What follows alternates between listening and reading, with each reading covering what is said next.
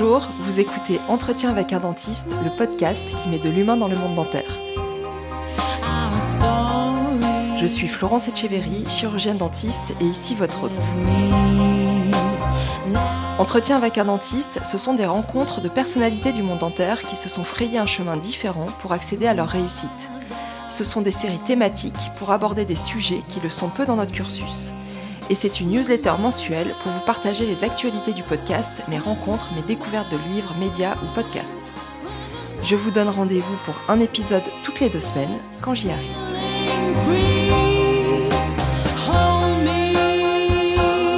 Abdel Awacheria est un patient. Pas mon patient, mais un ancien patient victime de dentexia. Ce centre dentaire low cost, créé en 2012 par Pascal Station, qui a fait l'objet d'un gigantesque scandale sanitaire. En 2016, suite à la liquidation de ces centres, des milliers de patients se retrouvent dans des situations physiques, psychiques, financières catastrophiques, avec des plans de traitement inachevés, voire pas encore commencés, plans de traitement réalisés dans un unique objectif mercantile. La majeure partie de ces patients, patientes, déjà en situation précaire, la promesse de ces centres étant de proposer aux plus démunis des soins moins chers qu'en libéral, se retrouvent à la fois édentés et endettés le ticket d'entrée chez Dentexia étant l'avance intégrale des frais des soins.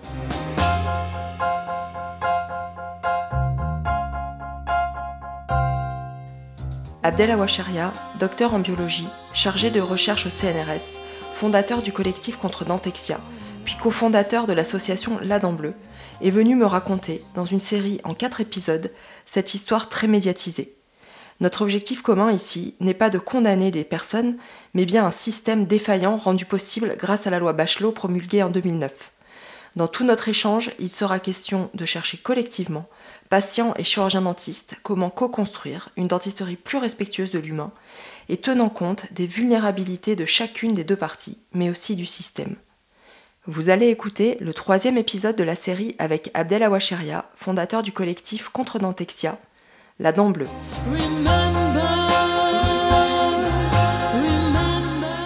Bonjour, je viens d'être informée du collectif. J'ai été l'une des premières victimes. On m'a arraché toutes mes dents sans explication et à ce jour toujours pas de dents en bas. J'ai souffert pendant des mois et j'ai fini par laisser tomber. Aidez-moi à retrouver ma dignité car je n'ose plus ni parler ni rire, bien cordialement. Message envoyé le 8 mars 2016. Après avoir payé 14 031 euros, je me retrouve avec mes dents arrachées, deux appareils transitoires qui me gênent terriblement.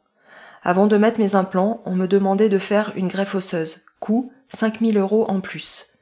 Toutes mes économies se sont envolées chez Dentexia. Je suis maintenant à la retraite avec 500 euros par mois. Donc aucune possibilité de consulter un dentiste. Je suis anéanti. Aidez-moi. Conseillez-moi. Merci. Quelqu'un qui ne peut plus sourire, ni manger. Message envoyé le 7 mars 2016. Bonjour, je suis né le 4 mai 1945. Je souhaite faire partie du collectif. J'ai envoyé un recommandé accusé de réception début janvier un courrier au mandataire judiciaire. Je vais envoyer un courrier à l'ordre des dentistes, au tribunal pénal d'Aix-en-Provence et au tribunal de Lyon et à France Finance. J'ai payé une partie sur mes fonds propres et une partie avec un crédit chez France Finance, que je dois encore jusqu'à janvier 2017. Les implants ont été faits, mais il manque les prothèses définitives sur les implants du bas de la mâchoire et la prothèse définitive du haut de la mâchoire. Quant aux implants, je ne sais pas si le travail a été fait correctement. Abandonner aussi le projet pour des implants et prothèses pour le haut avec chirurgie par un maxillofacial pour une greffe d'os. Je vais avoir, en mai, 71 ans. Il est inconcevable de devoir rester en attente dans de mauvaises conditions sanitaires et psychologiques à un âge avancé. Je remercie tout le collectif pour le travail fait et à faire, bien cordialement.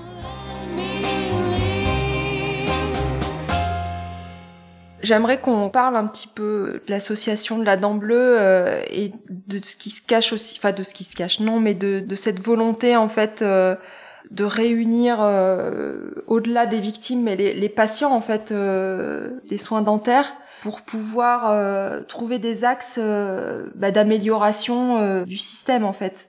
Alors oui, la dent bleue, c'est donc c'est une association qu'on a créée sur le, creuset ou dans le creuset du collectif contre Dentexia en 2019 avec euh, plusieurs idées. La première, c'était de de dépasser le, cadre strict du scandale Dantexia en se disant qu'il y avait ce collectif qui était contre Dantexia, mais il fallait aussi euh, se mettre dans un, mouvement qui soit pour quelque chose. Il suffisait pas de dénoncer. il faut encore euh, proposer. Et, donc ça c'est l'une des idées. L'autre idée c'était de se dire que toutes les victimes se valent en fait. On a des victimes de centres dentaires associatifs, euh, centres dentaires associatifs à but non lucratif, tout en en sachant que nombre d'entre eux exercent un rôle de relais de santé publique et que c'est important de les maintenir. Et, donc on voulait contextualiser tout ça en disant on, est on a été contre Dentexia, ça ne veut pas dire qu'on est contre l'idée même euh, de centre de santé associatif à but non lucratif. Il faut juste euh, exercer un lobbying et une influence pour changer euh, la loi de manière à incorporer des garde-fous et des systèmes de contrôle. Donc ça, c'était la deuxième idée. Et la troisième idée, c'était de se dire, est-ce qu'on peut pas travailler sur euh, un cadre général qui permette à des victimes en situation un peu de déshérence de trouver euh, des ressources? Alors pas tout de suite celle de l'accompagnement humain, parce que c'est compliqué quand on vient de créer une association de pouvoir mobiliser des bénévoles pour se former à l'accompagnement humain et prendre un peu le, le rôle d'autres acteurs, euh, des bénévoles qui sont des victimes le plus souvent sont pas formés euh, première intention pour donner de l'accompagnement. Mais par contre, on peut réfléchir à comment glaner de l'information qui permettent à des victimes euh, de trouver les bons canaux pour se sortir de situations de litige ou pour conduire des actions. Et donc ça a donné lieu à, à cette association, la Dent Bleue, qui a à la fois, euh, enfin, qui a un triple jeu de mots. La Dent Bleue, c'est le nom d'un, d'un roi, il me semble, Harald à la Dent Bleue. Euh, donc ça, c'est le webmestre de, mm. de notre association qui avait vu les choses sous cet angle-là.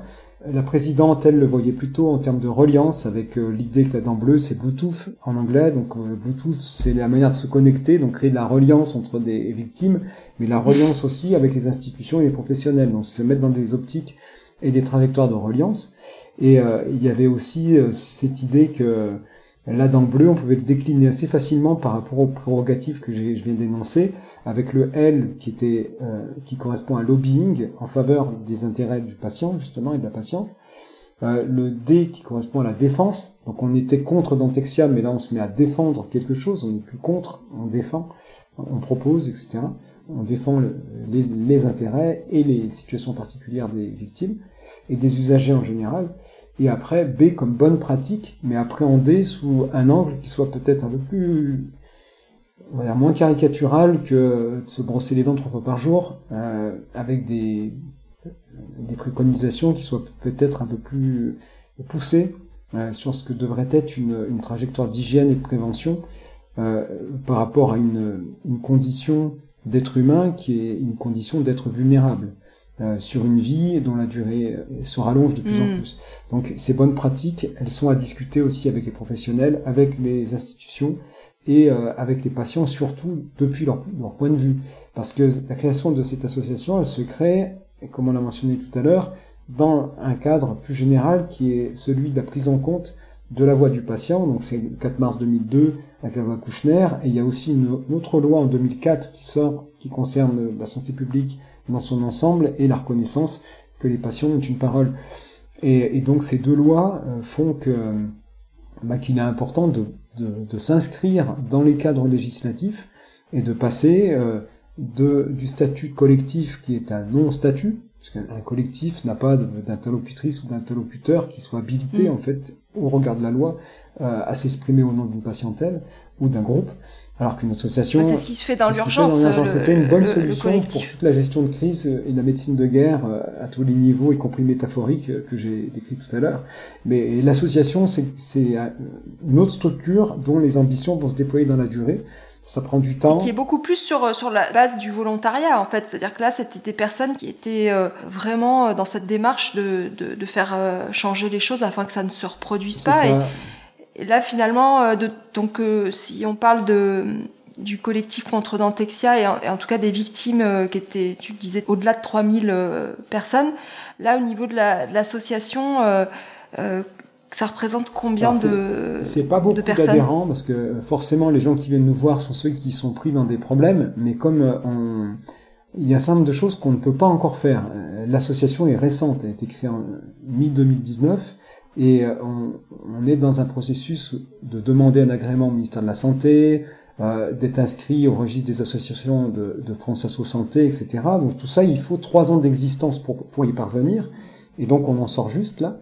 Et, pendant ces trois ans, on ne peut pas, euh, il y a un certain nombre de choses qu'on ne peut pas faire. Donc on ne sommes pas des, des docteurs en médecine dentaire, donc on ne peut pas recommander par exemple des praticiens. Euh, ce serait faire de la publicité. Donc ça, on n'a pas le droit de le faire. On peut pas non plus euh, se dire qu'en tant qu'association, on va accompagner dans la durée, sur un plan juridique ou pénal, des dossiers individuels en mandatant un avocat qu'on aurait nous en interne. C'est pas comme ça qu'on qu'on peut procéder. Donc ces trois années, elles nous ont servi en fait essentiellement à courir après deux lièvres. Le premier lièvre, c'était de se dire que, euh, comme tu l'as mentionné, c'était important pour nous de changer le cadre légal, donc la loi Bachelot, et l'ordonnance qui était censée la réviser et euh, qui était sortie en 2018 et qui servait à rien du tout, euh, de notre point de vue, il était nécessaire de travailler avec les autorités de manière à changer ça. Et c'était l'un des chevaux de mm. bataille qu'on s'était fixé. Mm. Les syndicats euh, ont pas mal œuvré aussi dans ce sens-là. Ah, les, syndicats ont pas mal œuvré, ont dénoncé, mais ça faisait très longtemps qu'ils dénonçaient la loi Bachelot, mais peut-être pas forcément avec les mêmes mm. arguments que la patientèle. C'est-à-dire que l'argument qui consiste à dire ça met en péril un modèle de pratique de la dentisterie qui est le nôtre et qui est le modèle libéral, c'est pas, ça peut être audible, mais il faut se mettre à la place d'un cabinet ministériel qui, depuis plus d'une décennie, avait pour euh, idée de déconstruire le, modèle de concurrence monopolistique dont j'ai parlé au début. Donc mhm. c'est juste des situations de blocage. Donc là, les patients peuvent venir en disant, mais nous, ça nous intéresse pas qu'il y ait une situation de blocage entre un positionnement politique de la part des cabinets ministériels et les ARS d'un côté, et de l'autre les conseils ordinaux et les syndicats de dentisterie euh, libéraux. Ça ne nous intéresse pas. Ce qui nous intéresse, c'est qu'est-ce qu'on peut implémenter au bénéfice du patient qui soit méta, qui dépasse en fait les querelles de, mmh. de clocher, etc.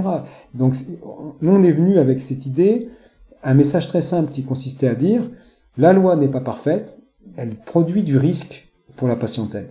Et le risque est avéré parce qu'il y a eu Dentexia, après il y a, eu euh, Proxydentaire. L'an passé, on a été les premiers à, dénoncer euh, Bloom Square, qui est une franchise euh, d'orthodontie, qui pose des, des fils mm. Invisalign, euh, je sais pas comment on les prononce, mais mm, tu, connais ça mieux que moi. Invisalign. Invisalign, c'est ça. Bon, après, il y, a plein de. On va le dire comme ça. Il y a, il y a tous les documents qu'on a pu euh, aussi obtenir par le biais des Dental Leaks. Donc, il y a une plateforme euh, créée sur le modèle un petit peu des WikiLeaks de Julian Assange et qui avait pour vocation de collecter de manière euh, anonymisée tout témoignage ou tout, tout document provenant non seulement de patients, mais souvent ils veulent pas être anonymes, mais de, de, professionnels ou de, de personnes de, toute personne euh, qui, euh, depuis un système professionnel, un système institutionnel, est en capacité de voir euh, des événements ou des situations qui méritaient d'être dénoncées, puisqu'elles portent préjudice en fait au statut de patient censé avoir des soins sécures. Ou ça peut être dénonciation de de procédés, on va dire, frauduleux, euh, y compris à la sécurité sociale, etc. etc. Donc il y, avait cette idée de, de mettre en place un système de lobbying en faveur de la patientèle et personne euh, ne peut nous le contester. C'est-à-dire que les, les praticiens peuvent eux-mêmes être des patients ou avoir des proches qui sont des patients. Une dentiste ou un dentiste peut avoir mal aux dents ou peut avoir une, un membre de sa famille qui souffre. Donc de toute façon, c'est un système de chaise musicale. Donc on ne peut pas nous contester mm. de travailler, euh, d'exercer une influence au profit de la, de la, patientèle. On peut tout, tout contester tout le temps, mais ça, on ne peut pas nous le contester. Mm. Et donc, on a voulu que ça soit un, un, fer de lance euh, puissant en fait dans notre association, de se dire on va commencer par ça. Et la chose qu'il faut arriver à faire, le point qu'il faut arriver à déconstruire, c'est la loi Bachelot parce que ça a produit du risque.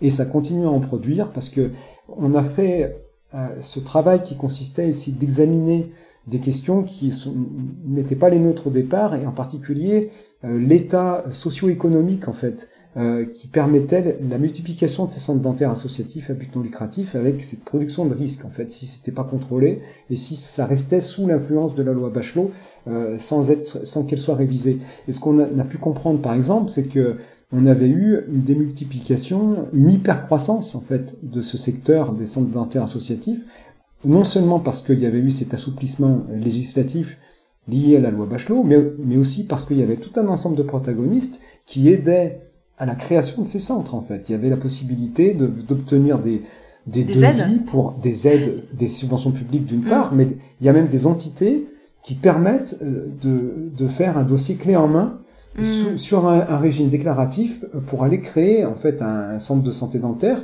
dans des territoires pour lesquels il y a des analyses de marché donc le patient devient un client, le client, l'offre de soins devient un marché, et donc toute cette, euh, ambiance un petit peu néolibérale euh, qui, qui commençait à devenir euh, très prégnante depuis un certain nombre d'années dans le secteur dentaire, on a pu s'y intéresser, l'observer, tirer des conclusions qui étaient non pas des conclusions sectorielles, mais des conclusions au bénéfice du patient, en disant ça c'est bien pour nous, ça c'est moins bien. Donc qui est du de la course à la rentabilité, c'est moins bien. Qu'il y ait euh, euh, des défauts, euh, enfin que les praticiens n'exercent pas de manière transparente en leur nom avec, une RCP, c'est moins bien c'est moins bien qu'une situation où on connaît l'identité, où tous les praticiens ont une assurance, ou quand bien même ils soient salariés par un centre de santé dentaire, etc. Et donc on a pu construire comme ça une liste d'une trentaine de recommandations qu'on a publiées sur notre site euh, pendant euh, plusieurs mois, euh, voire, voire années. Et c'est comme ça qu'on a pu être contacté et repéré en fait par le cabinet de, ministériel et par, et par les députés en fait à l'Assemblée nationale et, notamment Fadila Katabi mhm. qui devenait en fait présidente de la commission des affaires sociales et qui euh, s'était intéressé au problème des centres de santé dentaire après que soit survenu dans sa juridiction, circonscription, pardon, parce qu'elle était élue par ailleurs en Côte d'Or, le scandale proxydentaire. Donc proxydentaire, c'est juste une, un nouvel avatar du risque euh, tel qu'on l'a connu avec euh, Dentexia, c'est-à-dire qu'un plaquiste, donc un spécialiste de la pose de tôle ondulée, décide un jour de fonder un centre dentaire associatif à but non lucratif sur le parking d'un Carrefour Market à Sauvigny-Saint-Sauveur, en Côte d'Or. Et on ne me fera pas croire que ce monsieur est un philanthrope qui s'est dit du jour au lendemain qu'il qu'il allait sauver les bouches des victimes et des patients et qu'il allait remettre des dents à tout le monde, à la veuve et, puis à l'orphelin. Donc s'il est allé faire ça, c'est parce qu'il y avait des velléités, encore une fois, financières, lucratives, sous un couvert médico-social. Donc c'était juste une résurgence, une rémanence de ce qui s'est passé avec Dentexia. Donc euh, Proxy Dentaire a éclaté en quelle année, euh, Proxy Dentaire C'était en 2021, si mes souvenirs sont bons. Mmh, c'est ça. Mmh. Fadila Katabi s'empare du dossier. On la rencontre d'ailleurs. Euh, on fait le déplacement avec Madame Teilleul. On fait 700 km pour aller à Sauvigny-Saint-Sauveur, rencontrer les victimes, à, à qui on conseille, ce qu'on a toujours conseillé, ce qu'on conseille toujours, c'est vous fédérer. Faites un collectif, et quand vous êtes bien organisé, à ce moment-là, vous pourrez euh, trouver des solutions. Mais si vous êtes seul avec vos problèmes, chacun de votre côté, avec votre avocat, avec euh, votre mutuelle, euh, vous n'allez pas vous en sortir parce que s'il y a quelque chose à implémenter sur un, un, niveau supérieur qui nécessite un changement, notamment de cadre législatif, vous n'allez pas pouvoir y arriver en fait. Donc il faut pouvoir se fédérer, et créer de la reliance. Donc c'est ce qu'on donne comme conseil à chaque fois. Et donc c'est ce qui s'est passé avec Proxy Dentaire, c'est ce qu'on a fait avec Boom Square, donc là c'était en 2023. Et euh, donc voilà, l'idée qu'un lobbying puisse être efficace pour changer la loi. Et en fait, Madame Katabi euh, nous, nous consulte, donc au, titre de, première et seule association créée par et pour des, patients du dentaire, des patientes et des patients du dentaire, pour avoir notre avis sur euh, la meilleure manière de réviser euh, la loi euh, Bachelot de 2009, de manière à ce qu'elle produise moins de risques. Et là, on lui transmet nos recommandations. Elle produit une première version d'un texte de loi qui est retoqué par le Sénat, parce que le Sénat juge qu'il y a un cavalier législatif à l'intérieur qui consiste à à en fait introduire des, des, dispositions qui concernent du financier et des remboursements par l'assurance maladie. Enfin, c'est assez compliqué. Et, et, donc la, la loi est, retoquée en première intention. Le texte est révisé, on travaille beaucoup, on transmet une, une trentaine de recommandations, bah, les 30 qu'on avait publiées sur notre site internet et pour lesquelles on avait une version très longue.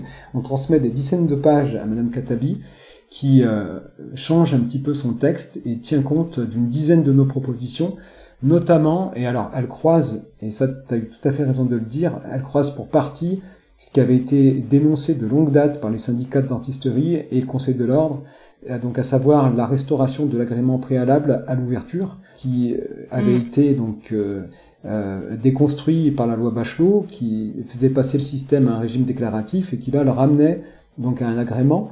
Et mais il y a d'autres points en fait que nous on dénonçait de manière très singulière depuis aussi des années, qui était par exemple la déclaration obligatoire des conflits d'intérêts. On avait identifié que le conflit d'intérêts euh, était l'un des points névralgiques en fait des systèmes où tu as une association à but non lucratif avec euh, une, nébuleuse en fait de société commerciale qui lui pompe ses caisses. Euh, la déclaration des liens d'intérêt en fait avec euh, peut-être une enquête derrière ou un contrôle, pouvait être l'un des moyens d'atténuer euh, mm. euh, le risque. On a demandé aussi, sans l'obtenir, alors je pourrais reprendre ce qu'on a obtenu, ce qu'on n'a pas obtenu, mais tout ça c'est disponible en ligne sur notre site. Mais par exemple, on, on a voulu obtenir que les centres de santé euh, qui soit dentaire, mais ça va au-delà du dentaire. En fait, la loi Katabi, elle concerne les centres de santé associatifs en général. Donc ça peut être de l'optique, ça peut être autre chose, la gynécologie. C'est quand même essentiellement les, les, domaines qui sont peu remboursés. Donc c'est quand même optique, euh, dentaire et audio, il me semble. Et gynécologie aussi, mais dans une ah moindre mesure.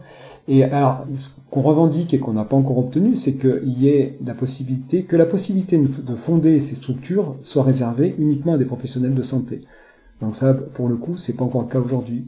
Euh, il y a des dispositifs qui prévoient des comités d'éthique, ce que nous demandions euh, par ailleurs, mais on n'a pas en France aujourd'hui la nécessité d'être un professionnel de la médecine pour fonder un centre de médecine. Donc ça peut être réservé à quel phénotype, à quel pédigré bah, Au même pédigré que Pascal Stechen, à savoir des spécialistes euh, sortis euh, d'écoles de commerce, euh, des businessmen, businesswomen, des managers, etc. Donc ça, c'est un vrai souci. Tant qu'on ne régule pas le, le pédigré des fondateurs de centres où est censé s'exercer une pratique médicale, euh, on ne peut pas aboutir à une gestion euh, régulée du niveau de risque en fait euh, pour la patientèle. Donc ça c'était l'un des, combats qu'on a voulu mener. Et il y a un autre combat qu'on essaie de mener pour lequel on ne parvient pas en fait à nos fins pour l'instant. c'est un combat qui soit réellement efficace sur les cas individuels en fait de litige. Comme je l'ai un petit peu expliqué tout à l'heure, ça prend énormément de temps d'écouter chaque victime où chaque personne qui, est une victime en puissance euh, nous expliquer là où elle en est de sa trajectoire et de la conseiller avec euh, des conseils qui ne vont pas produire plus de dommages que de bénéfices. Et euh, ça, je le dis sur un, niveau très pragmatique, qui est celui du conseil pertinent, mais l'écoute est en soi un, domaine qui mérite une attention extrêmement particulière et à laquelle on, est euh, particulièrement sensibilisé parce qu'on a manqué d'écoute, nous, en 2016, euh, membres du collectif, et on se rend bien compte qu'il y a énormément de choses qui passent par l'écoute, que la relation de soins, en fait, est indissociable de la relation d'aide. Et donc, en tant qu'association, on voudrait avoir les moyens de se doter euh, d'une sous-structure qui prenne en charge euh, la détresse psychosociale des victimes qui nous parviennent et qui aide aussi euh, des, des, patientes et des patients avant qu'elles ne soient devenues des victimes pour essayer de trouver des solutions. Euh, et ça, de le faire non pas en opposition euh, aux professionnels, mais, mais en disant il y a une lacune. Là, pour l'instant, il y a des dispositifs qui s'appliquent et qui ont tendance en fait à segmenter à créer de la dissociation avec d'un côté, enfin binariser euh, le réel avec des patients, une sorte de patientèle dont on pourrait croire qu'elle est homogène alors qu'en fait elle est tout sauf homogène, et d'un autre côté des professionnels qui de la même manière euh, on pourrait les caricaturer, mais en réalité des professionnels il y en a autant de types que de professionnels. Donc c'est il mm, faut sortir des approximations, des messages tout faits, etc. Et, donc euh, conduire réellement une réflexion conjointe, co-construite, qui soit au bénéfice de la patientèle. Et si c'est vraiment au bénéfice des patientes et des patients, c'est aussi au bénéfice, comme j'ai dit tout à l'heure, des professionnels et puis à un niveau méta de la collectivité dans son entièreté. Donc ça, c'est le combat qu'on essaie de mener et je pense, à titre personnel, qu'on ne peut pas y arriver dans un cadre associatif pur et dur. Euh, là, ça fait trois ans qu'on existe, on va se constituer euh, association d'intérêt général ou euh, d'utilité publique, je me trompe à chaque fois, mais ça sera sans doute pas suffisant parce que les personnes qui viennent nous voir, elles cotisent de manière extrêmement faible, on demande 15 euros, donc c'est quasiment rien et ça permet pas en fait de mettre en place des outils euh, qui permettraient de les aider en fait efficacement sur leur dossier. Ce qui permettrait de le faire, c'est d'avoir vraiment des structures avec des, salariés qui permettent de, constituer une sorte de, de paravent euh, d'accompagnement dans la durée. Et pour ça, euh, moi, ce que j'essaye d'insuffler dans l'association, par exemple, c'est la, la, possibilité qu'on crée une fondation. Alors, tu vas me dire, il n'y a peut-être pas beaucoup de différence. En fait, il y en a une. C'est qu'une fondation, ça peut être porté par une personnalité publique, par exemple, euh, marraine ou parrain, qui euh, pourrait, en fait, sur son, son nom ou son aura, euh, sensibiliser bah, des donatrices et des donateurs qui soient pas qui soient pas les 15 euros qu'on va prendre aux victimes, qui soient sur un autre niveau et qui nous permettent réellement d'impacter la vie en fait euh, de, des personnes qui sont en situation de souffrance euh, en étant vraiment utiles. Et moi, c'est quelque chose qui me qui me tient vraiment à cœur parce que je vois très bien les limites en fait euh, du système qu'on a actuellement. Et ça. Quel exemple, par exemple, d'associations euh, qui se seraient euh, développées en fondation et qui seraient sur ce bah, modèle-là Il y a tout un ensemble de. Je pense que France Alzheimer a, gardé les deux casquettes, par exemple, avec avec des activités associatives et puis à côté une fondation. On a ça avec la mucoviscidose tous les ans. Alors mhm. là, là, c'est très ambitieux. Et moi, je pense que je, je il faut, il faut un juste milieu. L'idée, c'est pas de pas retomber non plus dans les travers qui euh, consistera à créer une superstructure qui à la fin ne sert personne. Mais quand je vois la quantité d'argent, le volume d'argent qui est injecté dans des programmes soi-disant de prévention pour le dentaire, qui vont pas aider beaucoup de gens en réalité, euh, là où on pourrait router une partie de cet argent-là, par exemple, pour aller aider des vraies situations individuelles, euh, je me dis qu'il y a quand même beaucoup de choses à faire. Euh, il y a des, des, programmes nationaux qui sont créés, qui rappellent des, des évidences et des, la palissade sur ce que c'est que la prévention et, l'hygiène dentaire, et qui manquent complètement leur cible, qui est d'aider des vraies victimes. Donc ça, c'est c'est ce qui me tient à cœur, parce que quand on, on est en souffrance, on n'a pas envie de s'entendre dire euh, tout le discours culpabilisateur, vous en êtes là, c'est de votre faute, ça ne solutionne pas. Et pour le coup, moi, je suis très pragmatique. Euh, est vrai ce qui est utile. Donc, euh, euh, qu'est-ce qu'on raconte à quelqu'un qui a plus de dents, qui a plus d'argent, qui, qui, souffre, qui euh, a renoncé aux soins pendant des années, qui avait toutes les bonnes raisons de renoncer aux soins, et, et, et qui est issu de d'un bios. Je pense qu'on en parlera après, mais les, les victimes, les usagers, les, les patientes et les patients sont le fruit en bouche de traits d'histoire de vie qui les caractérisent de manière éminemment personnelle et singulière. Euh, on a en fait un, bios, comme le disait euh, Giorgio Agamben, euh, une, une, vie humaine qui fait que chaque personne, chaque individu à un moment donné est différent. Et on peut pas appliquer des règles qui soient systémiques, par exemple, sur des populations d'individualité qui ont, ont toutes et tous un bios différent. Il faut qu'il y ait des structures qui s'intéressent à la singularité des personnes. donc ça, c'est une chose qu'on aimerait insuffler à la dent bleue, c'est-à-dire la prise en compte, euh, une meilleure prise en compte des situations individuelles, là où on a identifié une carence dans ce qui se passe actuellement euh, au niveau mmh. systémique. Donc par exemple, la prise en charge du litige, c'est une sorte d'angle mort. On a l'impression que dès que quelque chose ne va pas, euh, forcément, euh, que ce soit patient de patient ou professionnel, on, on vire très vite du côté du litige en fait. Et je pense que c'est une erreur en fait. Ça ne devrait pas se passer comme ça. Euh, on devrait avoir un, certain nombre de leviers euh, potentiellement activables qui permettent en fait à, des situations qui sont à, chaque fois réciproques de sortir par le haut en fait et pas forcément aller tout de suite dans quelque chose de Et puis qui sont souvent des, des, des problèmes de communication en fait euh, et de problèmes de, de de vouloir rester dans une posture et, de pas de pas en changer. C'est exactement ça. Euh, pour pour revenir à ce que tu disais par rapport à la prévention, et puis euh, pour rebondir aussi sur le fait euh, que les, les, les patients euh, sont pas responsables de leur situation, je pense qu'il y a quelque chose quand même qui, sur lequel on communique peu, déjà peut-être dans la profession, mais aussi vis-à-vis des patients, c'est que c'est les, pathologies dont on parle, qui sont la, la maladie carieuse et, la maladie parodontale, ce sont deux pathologies chroniques qui sont multifactorielles. Donc il faut qu'on sorte de ce discours euh, culpabilisant euh, que si le patient euh, en est arrivé là, c'est de sa faute. Déjà, c'est un discours qui est complètement stérile et, et, faux. Et je pense que ça aide beaucoup en fait de l'expliquer au patient. Et, et, et le patient, c'est quelque chose en plus qui, qui comprend très bien puisqu'il l'a quand même plus ou moins ressenti.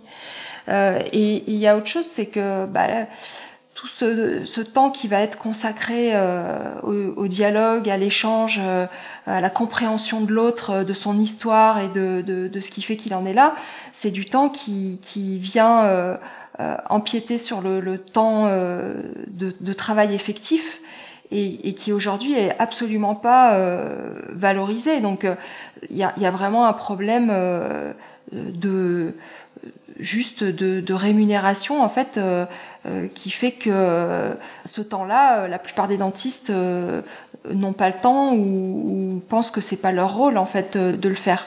Alors il y a, y a, plein de choses dans ce que tu viens de dire. Moi, je, je, reprendrai en point de départ l'une des idées que tu as fait passer, c'est sur le fait que on, on a des discours culpabilisants en fait, culpabilisateurs qui sont énoncés aux patients, alors qui est quand même dans une certaine part, en tout cas, responsable de sa condition. C'est qu'on peut pas non plus désautonomiser euh, de la, la, condition dans laquelle il se trouve à un instant donné. Ce qu'il faut reconnaître, c'est que s'exercent sur lui des forces qui peuvent le dépasser et, euh, et sur laquelle il n'a pas de prise. Donc ça, c'est pas quelque chose qui le désautonomise, c'est quelque chose qui le, lui enlève une part de responsabilité, certes, mais il reste quand même responsable. Je pense que c'est important de de pas non plus euh, dire le message selon lequel les, les patients seraient en fait euh, toujours et en tout lieu euh, non responsables de la situation dans laquelle ils se trouvent. Ceci étant, quand on a dit ça, il y a quand même une chose qui se passe dans le dentaire et qui se passe peu dans d'autres secteurs, c'est le fait que, enfin moi j'aime bien la comparaison des dents à celle des phalanges en fait.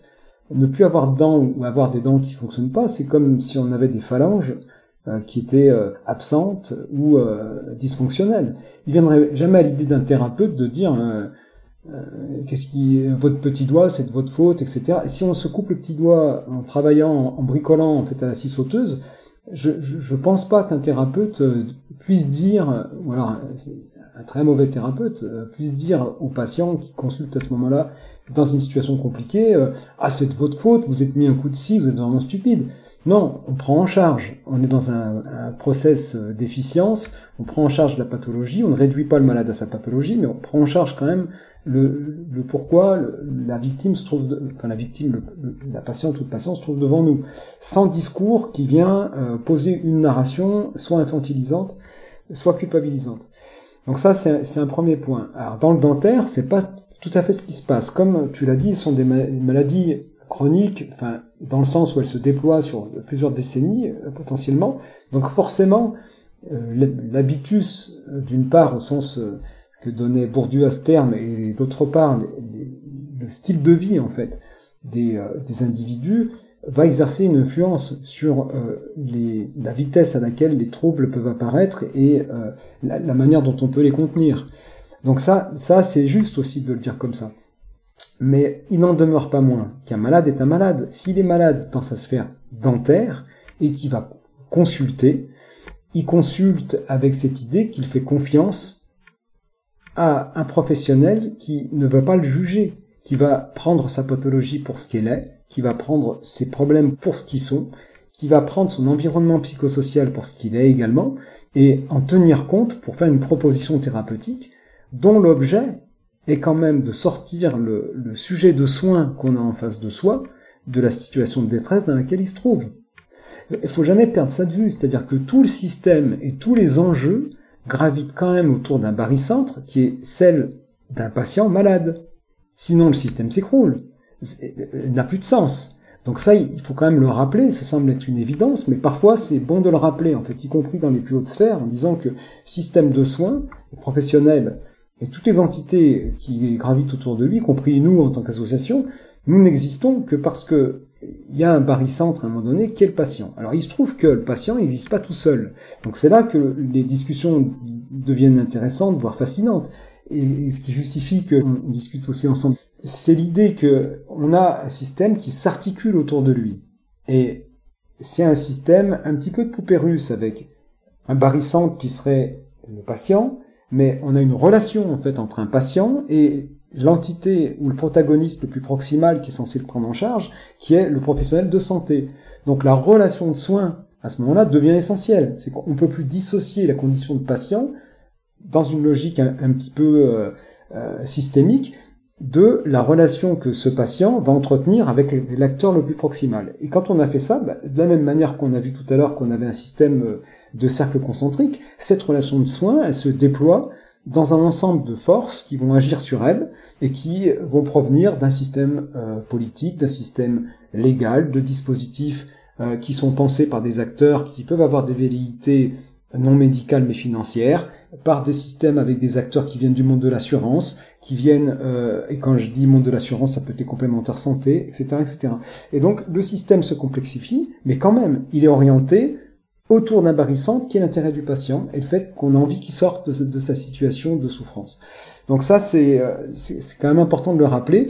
Et la, la question, c'est est-ce que euh, on attend que, que les, les, règles changent et que les lois changent et que le système change pour que la relation de soins s'améliore ou est-ce que on agit enfin est-ce qu'on peut enfin collectivement mais individuellement quand on est face au patient déjà commencer par euh, par changer la, la, relation de soins et c'est, ça peut aussi avoir un impact mm. euh, au, dessus quoi est-ce qu'on attend que les choses elles viennent d'en haut et, et qu'elles descendent ou est-ce qu'au contraire euh, on les fait partir d'en bas jusqu'à ce qu'elles remontent? nous on a un positionnement qui est, qui est, très clair par rapport à ça enfin en tout cas le mien je peux parler au nom d'autres personnes ou d'autres représentants euh, de patientes et de patients du dentaire, mais en tout cas mon point de vue par rapport à ça, c'est que c'est euh, bottom-up. Ça peut pas être top-down. Bottom-up, y compris de la part des professionnels. C'est-à-dire c'est pas que les patients, c'est aussi les professionnels.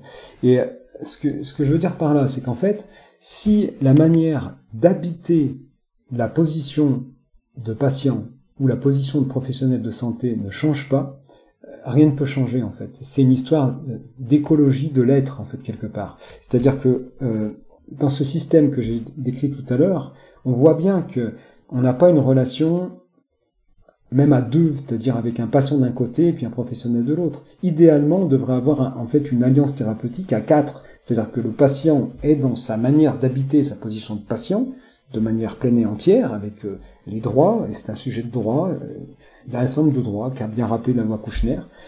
Et d'un autre côté, ce patient, rien ne l'empêche de se mettre à la place du praticien qui a ses propres enjeux.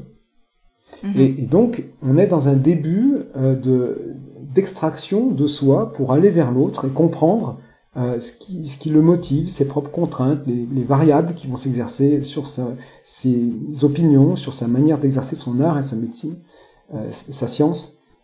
Et d'un autre côté, on voit bien que le, praticien ne peut pas se cantonner à dire, moi je, je suis soit dans une logique de Dr Knock euh, je suis scientiste et je manipule euh, le potentiellement le, la patiente ou le patient parce que je suis détenteur d'une autorité et donc je vais, je vais l'exercer dans un système qui par ailleurs au niveau médical a été largement, comme tu l'as rappelé au début, inspiré ou connoté par une dimension patriarcale, avec des, sachants et des soignés qui connaissaient pas grand-chose, et des sachants qui sont des soignants qui connaissent tout, et qui sont dépositaires d'une autorité.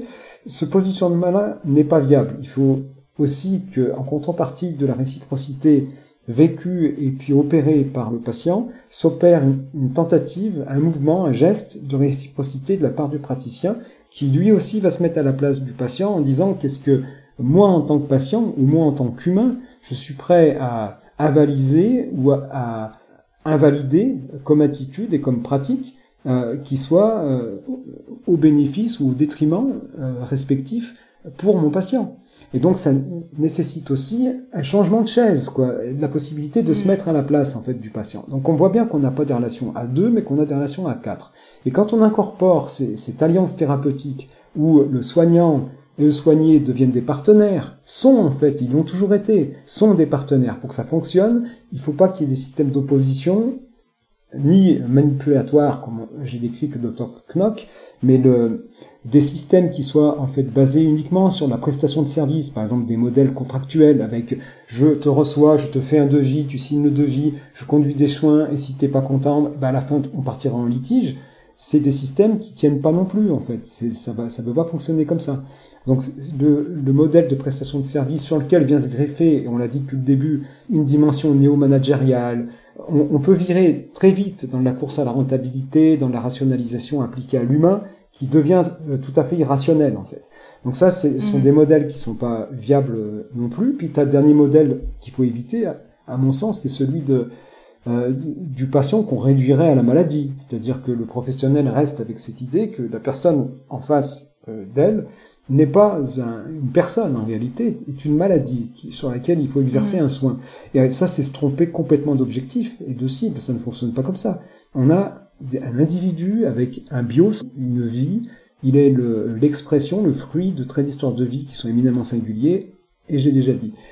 Donc, ce que ça veut dire, c'est que on a ce système de chaise musicale, d'alliance thérapeutique, de partenariat qui se met en place, et ce partenariat, en fait, quand il est compris et décliné de cette manière-là, à mon avis, il peut s'extrapoler euh, jusqu'aux entités euh, systémiques, c'est-à-dire que le législateur euh, peut accepter que lui parviennent des influences, c'est ce qu'on a bien démontré que le collectif contre Dantexia et la dent bleue avec la loi Katabi, peut accepter et voire même demander à ce que lui parviennent des influences qui servent à améliorer les dispositifs législatifs.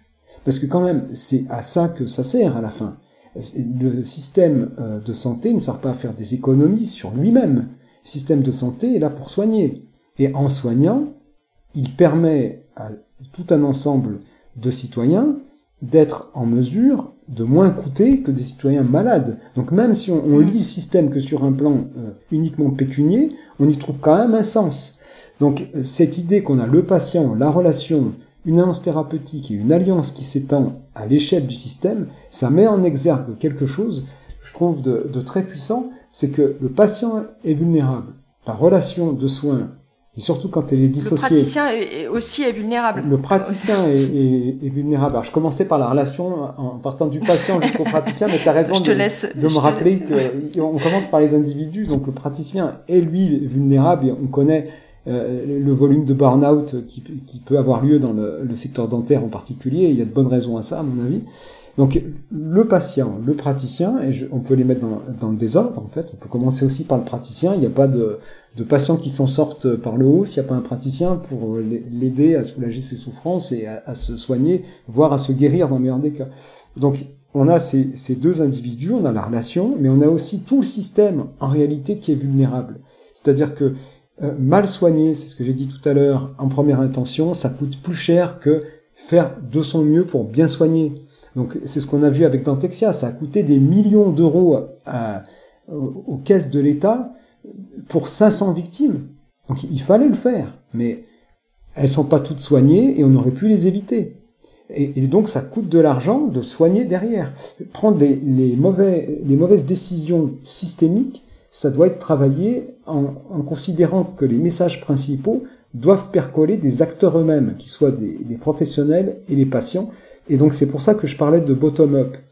C'est d'en bas que ça peut partir. Alors, le système est vulnérable, le législateur comprend, le législateur met des garde-fous, crée des dispositifs légaux, crée des entités de contrôle. On améliore les choses en permanence au bénéfice ultime eh ben, du souffrant qui devient le moins souffrant possible dont on a pris en charge la souffrance dans la durée. Et donc, c'est à ça que tout doit converger euh, en bout de chaîne.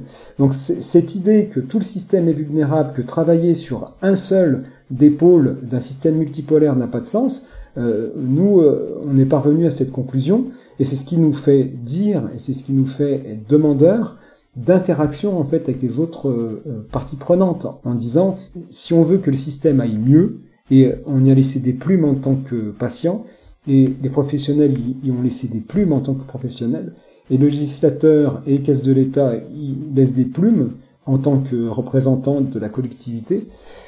Et eh bien en fait, il faut juste qu'on puisse travailler et co-construire des systèmes qui soient vertueux, en se mettant chacun dans sa propre position, en l'assumant à 100%, mais en considérant aussi ce que peut être l'intérêt de l'autre protagoniste, voire même du méta-protagoniste qui est la société.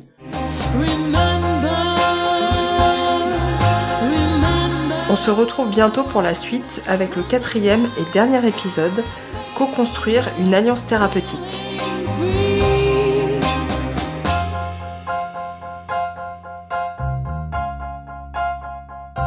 Vous venez d'écouter un épisode d'Entretien avec un dentiste. Si vous avez aimé, n'oubliez pas de mettre des étoiles sur votre application de podcast et un commentaire. C'est ce qui permettra à d'autres de le découvrir et surtout, parlez-en tout autour de vous. Vous pouvez retrouver toutes les références de cet épisode sur le descriptif et sur le site internet d'Entretien avec un dentiste. Pauline Bussy du Son Libre était au montage, la musique Last Dance et de Dia Yanopoulou. Les portraits et les séries thématiques d'entretien avec un dentiste sont à retrouver sur toutes les plateformes d'écoute de podcast. Spotify, Deezer, Apple Podcast, mais aussi sur YouTube ou directement sur le site internet d'entretien avec un dentiste. N'oubliez pas notre nouveau rendez-vous, la newsletter, les deuxièmes jeudis du mois. Pour vous y inscrire, suivez le lien dans le descriptif de l'épisode. Et surtout, n'hésitez pas à me laisser un message sur les réseaux sociaux ou sur entretienvacadentiste à gmail.com. Je vous lirai et vous répondrai.